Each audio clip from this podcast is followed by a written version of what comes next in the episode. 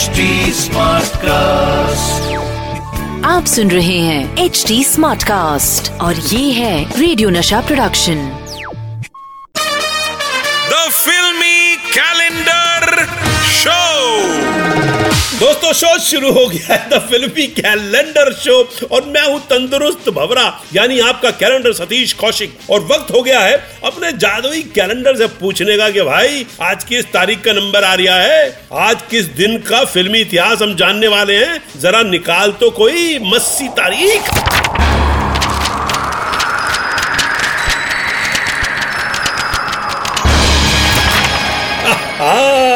आज जो तारीख मेरे कैलेंडर ने निकाली है, वो है 23 जनवरी उन्नीस सौ इक्यानवे। और इस दिन पर्दे पर आया था ऐसा जलजला जिसे देखने पहुँचा था हर एक मंचला। थिएटर हो गए थे खचाखच और टिकट विंडोज़ बंद हो गई थी फटाफट।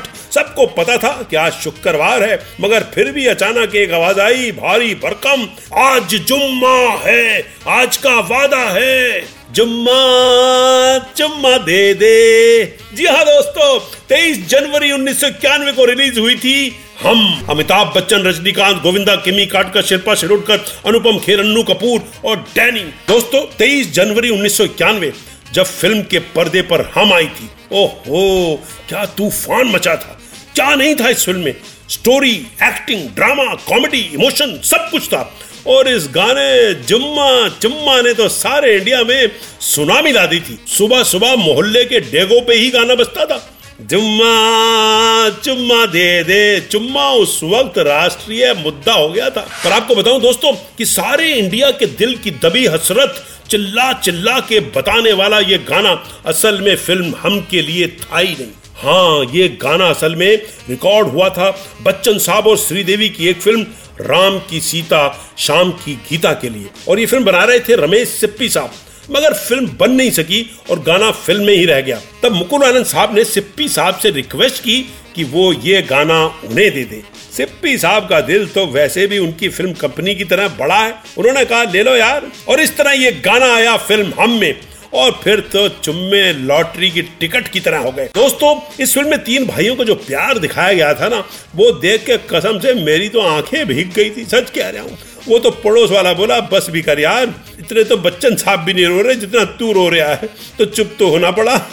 मगर एक बात बताऊँ सुपरस्टार रजनीकांत भी चीज़ बड़ी कमाल है। बच्चन साहब के बराबर हैं उम्र में, मगर बच्चन साहब से पंद्रह साल छोटे भाई बने और क्या खूब बने दोस्तों, इस फ़िल्म में कादर खान ने जो कहर ढाया था, उफ!